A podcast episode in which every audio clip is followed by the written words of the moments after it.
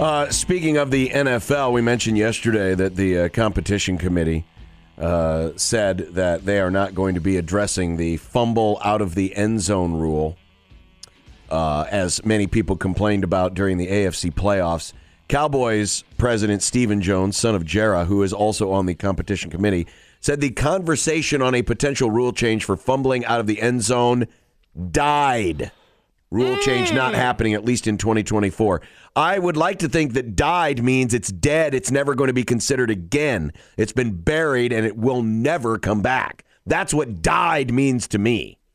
R I P I'm sure people will still want to debate it. Oh, yes, there are definitely. You and I can just convince people, John, to uh, to join our side of the argument. The correct I, I mean, side, which will... I've always been on, and you finally joined me for. Yeah, yeah, that's what happened. Uh, but seriously, I mean, the the end zone is a different and unique place on the field. The rules in the end zone are different than the rules everywhere else on the field. Fumbling is no different. And I would only, everyone wants to say, consistency, consistency. I mean, there's not a lot of consistency in a lot of the rules that we already have. So yeah. Don't argue consistency. Why is there a two-minute warning, you know? Right. Like, why does the clock stop, you know, at the end of a game when they go out of bounds, but not early in the game when they go out of bounds? Exactly. You know? Like, so you can say so, the same thing about college football, too. Why is there, you know, clock stopping after first downs in the last two minutes versus not the whole game? So, really, the That's consistency sports. argument isn't a valid argument, in my peer, in my opinion, because, again, there's a lot of inconsistencies. If I touch a punt down at the one-yard line, you take over at the one-yard line. If I touch a punt down in the end zone, the ball comes out to the twenty. Correct. Them's the rules. So um, yeah.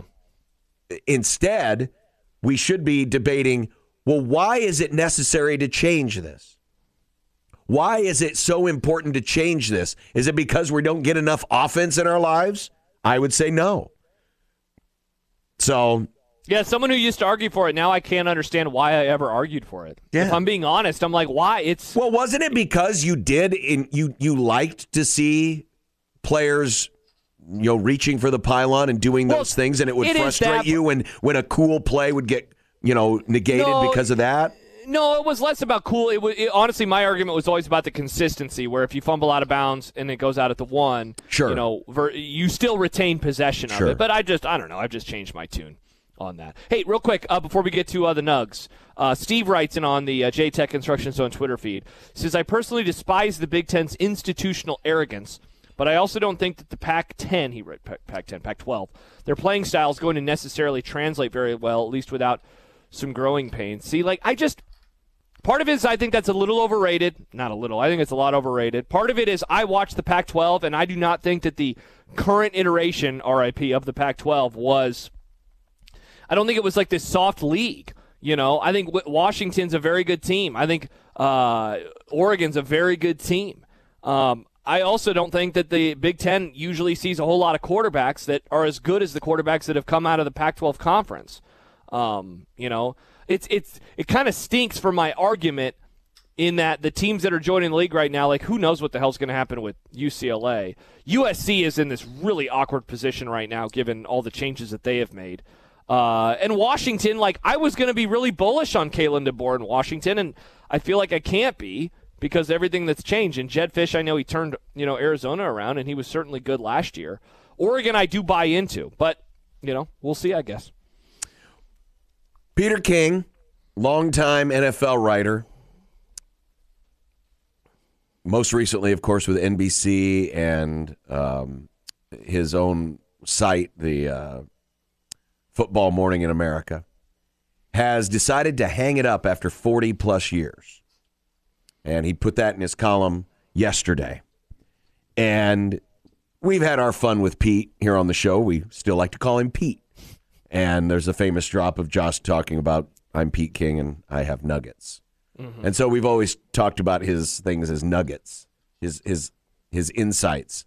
But it was always one of the most fascinating reads because of the way it covered the league, it went everywhere, his experiences, yes, his own personal experiences, um, but it was it was always a must-read column every month. My name's Pete King, and I get nuggets. Yeah. Yep. He gets a lot of nuggets. And we're not going to be getting any more nuggets anymore. No, no. uh, which is which is going to be sad because, and I'll admit, I sometimes, because the columns are so long. It's very long. And, you know, Mondays, usually during the fall, are spent, you know, breaking down a lot of what happened in the Nebraska game. And so there are some Mondays I don't get a chance to read it right away. But when I do, it's like, you know, once you sit down and you get into it, you really, you just want to stay with it.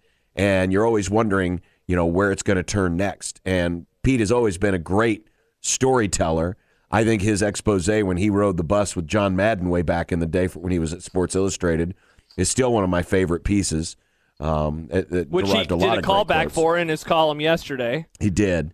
Um, yeah. He will be missed. And there, you know, he tried his best, as a lot of old scribes do, to say, hey, we still have a great future in this industry. And he named a bunch of other people who are still in it, still writing columns. But I am afraid that when you lose somebody like this, especially at this juncture of sports media, where it's more about the take factory than it is about the story factory, I do worry that when someone like this goes by the wayside, that it's just another erosion away from what we got used to for a very long time, and that was great stories. But now it's more about the opinions and the takes, which are fine. Obviously, we're in that business. I'm not saying that's a bad thing. But for people in the take side of the business, we like the storytellers because that's where we get a lot of our takes from. Yeah, I couldn't agree with you more. Um, you know, I heard I heard Brian Curtis say this yesterday, and Brian's of The Ringer, where, like, the big N F L journalists today are like the Schefters of the world, right? And so what is, what does Schefter make his bones in? He makes his bones in scoops. Scoops, He gets yep. scoops. And, like, look, the intel is great. It's nice to have the information, and we certainly quote his breaking news a lot on the show.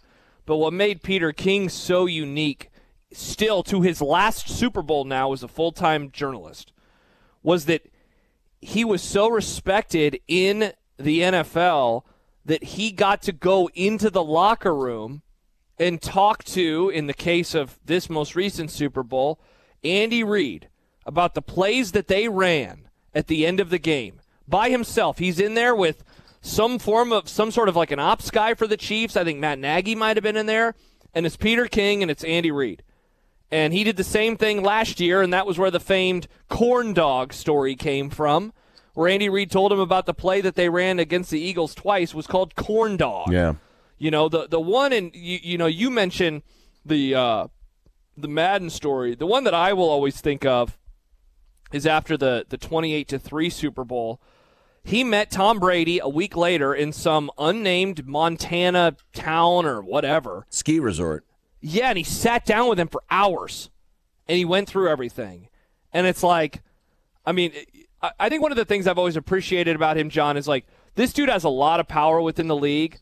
But I never really read him thinking that he came across as being powerful. I think Schefter comes across as, I know I'm powerful. I yeah. have power. Yeah. Never got that from Andy Reid. And I like that because this is a dude who is, I mean, he's obviously made a lot of money covering the N F L. You know, he he certainly has a ton of sources, a ton of intel.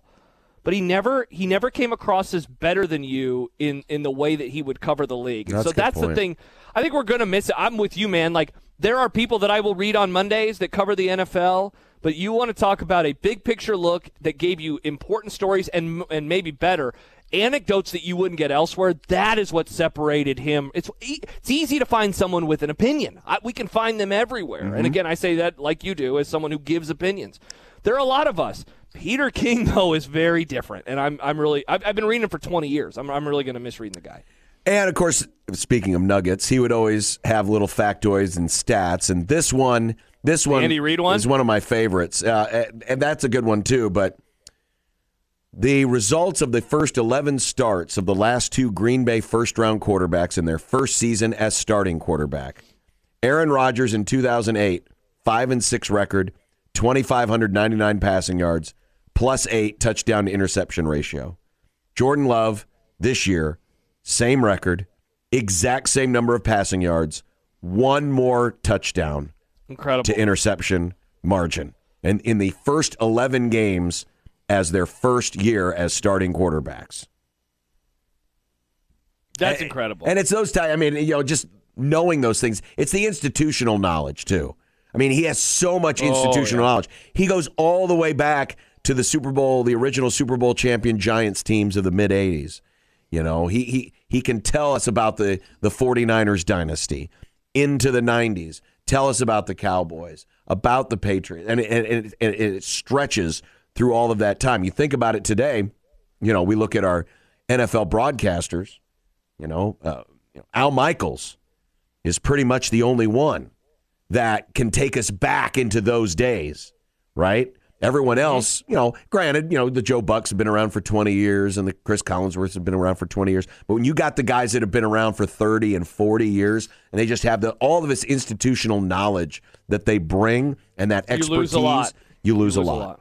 Well, John, I mean, think about it even just on the local end. Think of some of the, the sports writers that we have had cover the teams locally. Sure, here, yeah, like Lee, no longer, like, uh, like like Pivovar like and Piv. Lindley were the first two people that I thought of, the institutional yep. knowledge that they had about their prospective universities. You know, obviously, Chatelain, he he he has that, and I think Sam McEwen does. But Dirk Chatelain no longer, you know, uh, is involved in that daily form right, of journalism. Right. And, and when you don't have those those types, it It does hurt. Um, it, it does hurt. And so, yeah, I think you're spot on with that, where we are we are losing him. And, and, I mean, I certainly don't read anybody else in the N F L that has that type of institutional knowledge. There are very good writers out there and very good columnists and very good storytellers. But he certainly was able to, to kind of combine a lot of the things that I like um, and also do it, in a, again, in a way where it was a great start to the week, get it on Monday, kind of get a lot of information and, and go from there. I'm I'm certainly not surprised. I'm guessing you're not either. You know, he's been doing this series all year long, forty for forty, because this is his fortieth year covering the league. And he never outright said this is my last year, but given that he kept looking back as often as he did, yeah. I just wondered, like, oh, is this going to be the time? And sure enough, it is. He announces it in the column, and, like, there was no buildup for it, though. It wasn't like, on Sunday, I'm going to publish my column and have a big piece of news. No, he just, here came his column. No longer writing anymore. Yeah, he'll he'll definitely be missed inside of the N F L ecosphere. Well, one of those guys uh, that has some of that institutional knowledge will be joining us here in about fifteen minutes, Mister Sipple. Hell yeah. And we'll talk to him, and we'll have more on sportsmanlike conduct next, including a chance for you to get tickets to tomorrow night's Creighton Seton Hall game. Oh. Oh. We'll let you know next, because it's going to happen fast. Uh, it's going to happen fast. On sixteen twenty The Zone. Big names, big games. We've got them all. sixteen twenty The Zone.